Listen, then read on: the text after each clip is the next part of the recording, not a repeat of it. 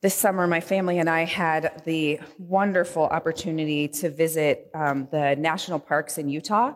Uh, I don't know if you've ever been there, but we flew to Salt Lake City and then we drove south and we saw all five of what they call the Big Five. And it was amazing in a way that I had never experienced. I've been to Yellowstone, I've been to um, various other, the sequoias, like I've seen all kinds of amazing things in our country, but this was definitely a sight to be seen. And what was interesting as we were driving south from Salt Lake City to the corner of St. George, the hottest part of Utah, um, we saw a fire in the distance. And when we got there, we asked some of the locals if they'd had um, any fires recently. And they said, thankfully, that they hadn't been touched by the most recent wildfires, but like California and other parts of the West, uh, Washington state, in the last few years, they have been really seriously affected by the wildfires. And it just made me so sad to think about this beautiful part of our country being devastated by wildfires. And yet, they also talked about how important it was, and probably what we saw was a controlled burn.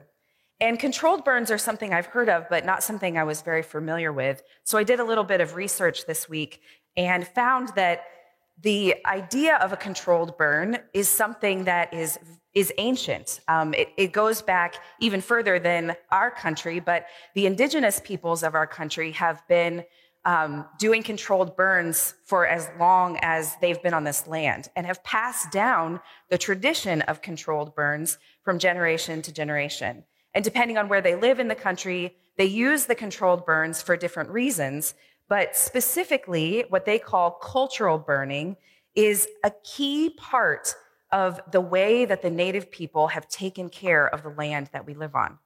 Because these controlled burns will clear areas of overgrown underbrush, of dead grass, of dead trees and fallen branches.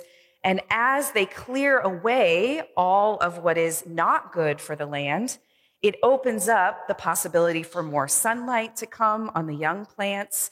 And this was very interesting to me. I hadn't even thought about this. It returns important nutrients into the soil through the ash more quickly being able to penetrate the soil. And this image I thought of this week of the controlled burn versus the wildfires is the image that I, I think really helps us to understand what Jesus is getting at in this passage today.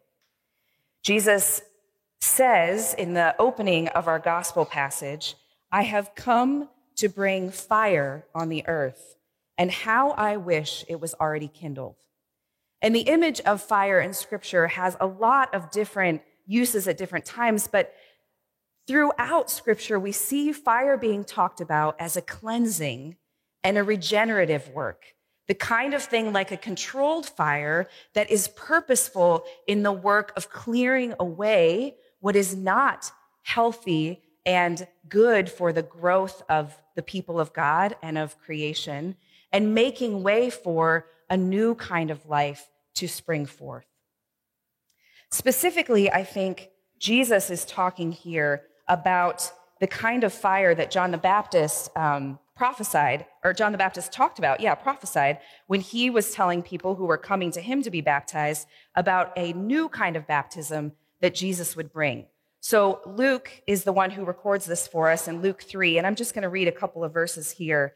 When people are coming out and waiting and expectantly and wondering if John is actually the one that they should be waiting for, the Messiah, John says to them, I baptize you with water but one more powerful than I will come, the one whose thongs I, of whose sandals I'm not worthy to untie. And, and this one, he will baptize you with the Holy Spirit and with fire. And then John goes on to use this image. His winnowing fork is in his hand to clear his threshing floor and to gather the wheat into his barn, but then to burn up the chaff with unquenchable fire. And so Jesus is talking about this kind of fire that he is desiring to come to the earth. He's, he's wishing that it was already kindled, that it had already done the, the good work that this fire is supposed to do. Because Jesus' desire and Jesus' mission is to come and make the earth only a place of thriving and growth and wholeness for all. And yet, when Jesus came to the earth, it was because we do not live in that kind of world. Every single one of us encounters every single day all kinds of ways in which we do not live in that kind of world. We live instead in a world of sickness and disease, of frustrations, and even trying to do simple things in our life of our bodies aging. It, it, lives even within us, in our relationships being more frustrating than we wish that they could be. And of course, on the large scale, we live in a world of war, of lies, of deceit. And this is not the way that things were made to be.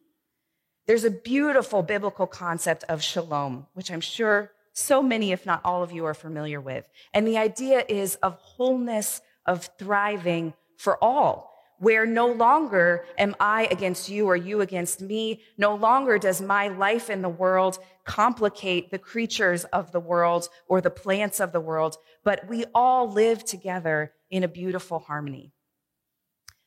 In order to get to that beautiful, thriving world that God created for us, Jesus came to light a fire that would clear away all of what is keeping us from thriving, all of that chaff.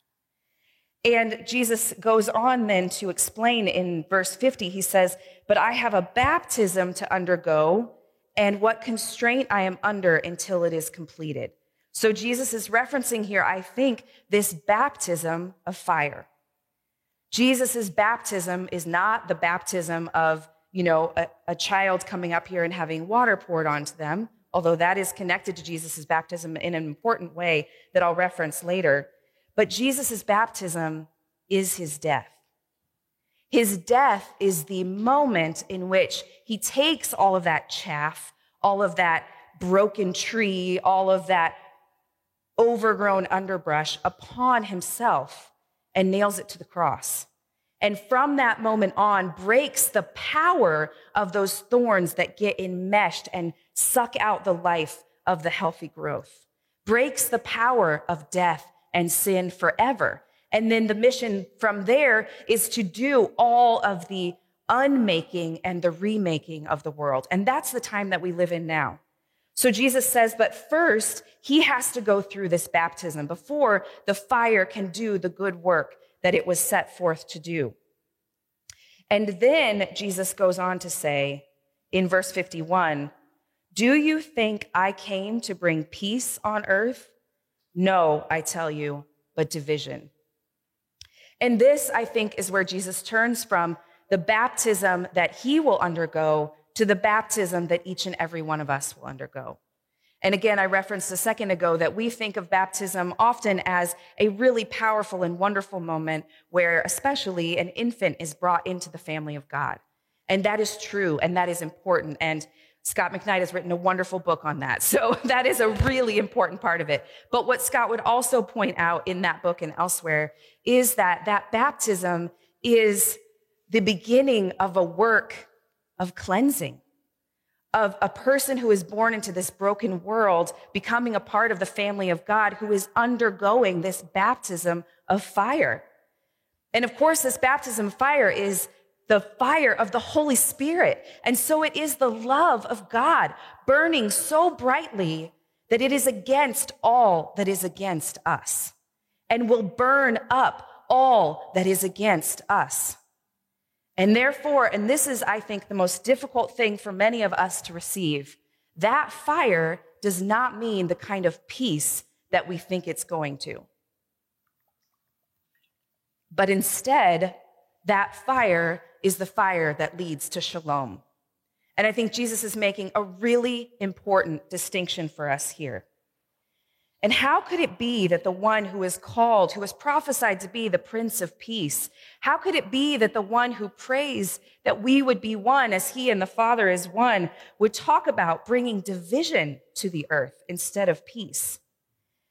Here, Jesus is joining a long standing tradition of prophets like Jeremiah, who in the passage that we heard read today says this Let the prophet who has a dream recount the dream, but let the one who has my word speak it faithfully.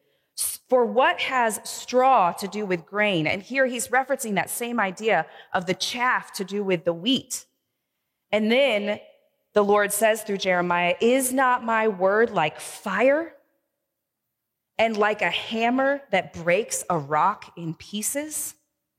Earlier in Jeremiah chapter 8, when Jeremiah is laying the charge before the people of why God is not happy with the people of God, Jeremiah writes this They, God's people, supposedly, dress the wounds of my people as though they were not serious.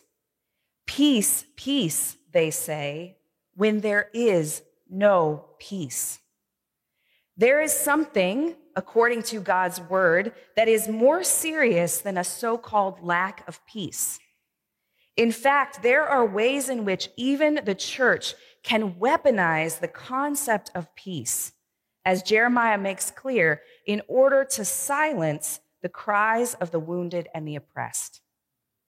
God's people have unfortunately fallen into that trap since the beginning of going towards a kind of lack of tension, a lack of disruption, saying, and the prophets were, the false prophets were known for this, for saying, oh, God is not actually asking those hard things that you ask, that you think he's asking. He's not actually asking you to care for the poor or the wounded or the orphans. He's not actually asking you to sacrifice yourself, your, mo- your money, your time, your energy for others. No, no, no. And always the word of the prophet comes at that like a hammer to a rock and breaks it into pieces, like a fire that cleanses away those lies and remains true to the mission of God, which is to love the least of these, to care for the wounded, to take seriously the wounded among you, and not to say to them, Oh, peace, peace, you're going to be fine, as though their wounds were not serious. Martin Luther King Jr. well described this phenomenon when he said, True peace is not merely the absence of tension it is the presence of justice. Because Jesus came to restore shalom, true peace, to establish true justice for everyone, he did not come to merely bring the absence of tension. He is the prince of shalom, not the prince of thin, non tension, when there's actually really horrible things happening underneath.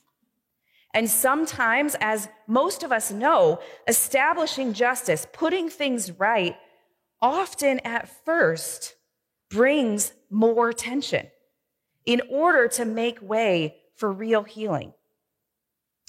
I, uh, unfortunately, grew up in a family, um, a dysfunctional family system, and my dad was a pastor, and he uh, kind of lived a, a double life where he was really charismatic, and people generally seemed to like him when he would speak and when he would, when he would talk with them in church.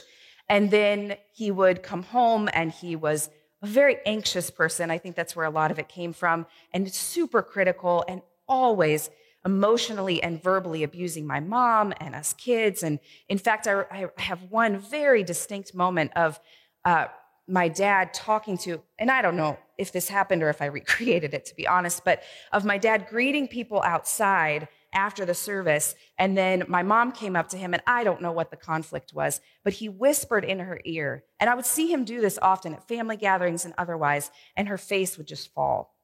And I don't know what he was saying to her, but he was living this double life, is one way to say it, or a more generous way to say it is that he was really, really caught by those thorns of sin and anxiety and selfishness. And I think his true self that God made and was trying to bring forth that really loved people and that people kind of got a glimpse of when he was being charismatic was just being choked out. And eventually it came to the place where my mom had become almost like a non person.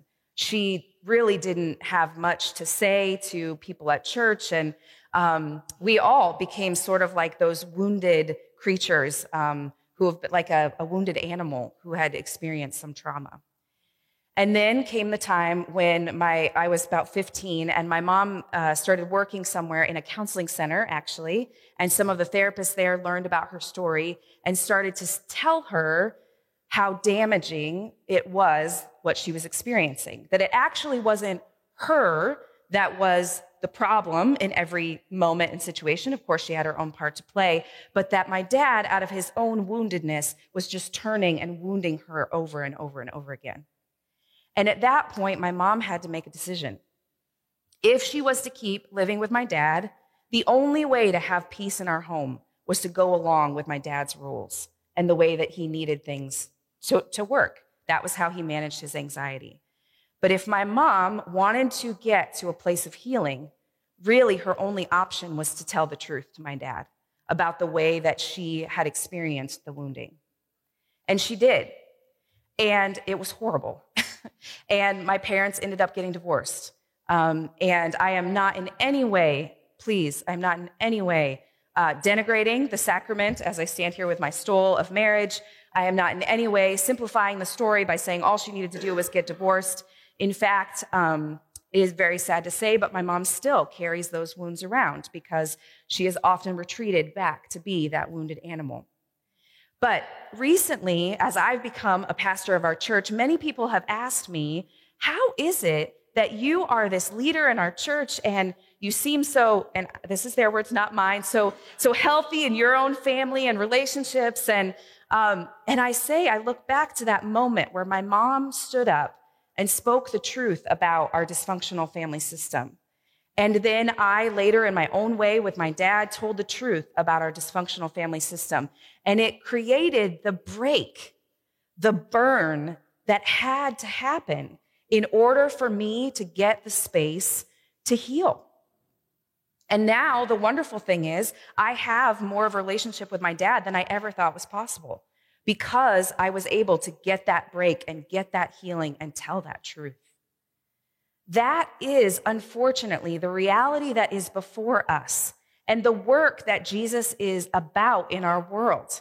That he, in his fiery love, wants for all of us to be whole and to be healed, wants our relationships to be whole, wants our creation to be whole. And sometimes, oftentimes, because we're so committed and become, have become so comfortable and familiar with those thorns that surround us, it's going to feel like a fire on the chaff, or it's going to feel like a hammer on a rock when that healing comes to us. And so Jesus goes on to describe this, this kind of tension. From now on, there will be five in one family divided against each other, three against two and two against three. And then to make it clear, he moves on to say they'll be divided father against son, son against father, mother against daughter, daughter against mother, mother in law against daughter in law, and daughter in law against mother in law. Now, in the, the time that Jesus was speaking, um, family was very important. And family is very important to us today as well. And so I'm sure that Jesus' first listeners were thinking something like we are like, how is it that good news could bring such disruption? That just simply does not make sense. But the commentators that I read pointed out very specifically Jesus' goal here is not to break families apart.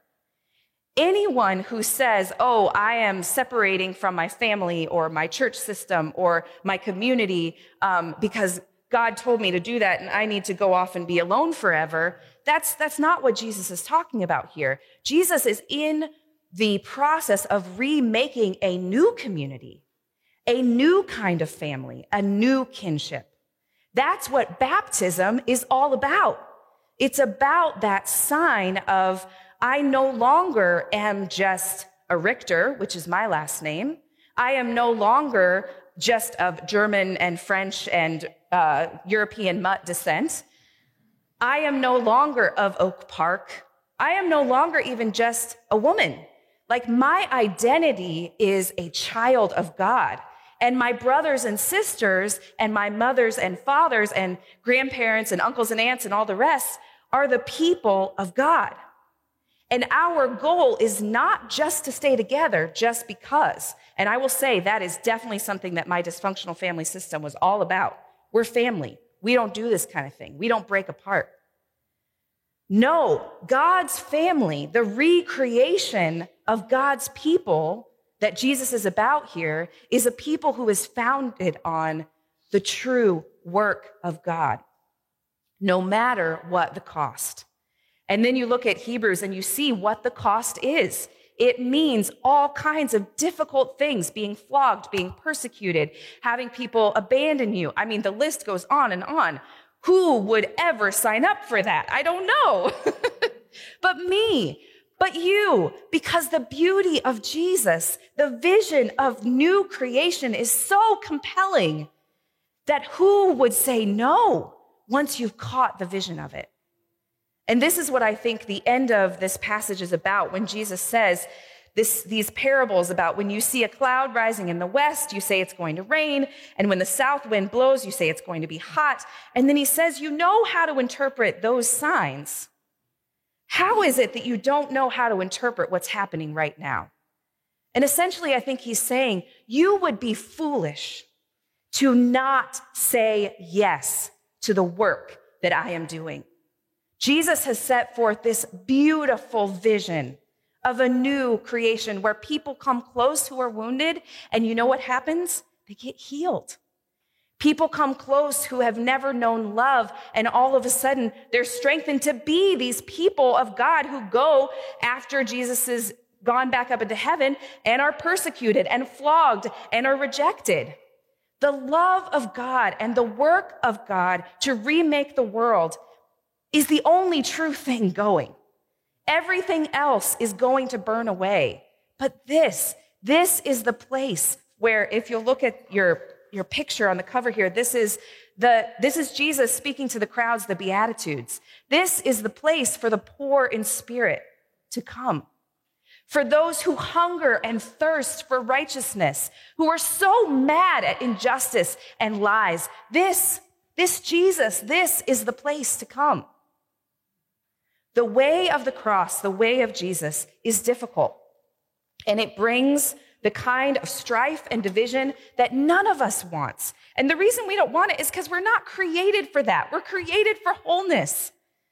But our invitation is to go with Jesus even through the baptism by fire and to find ourselves purified, renewed, remade in his likeness.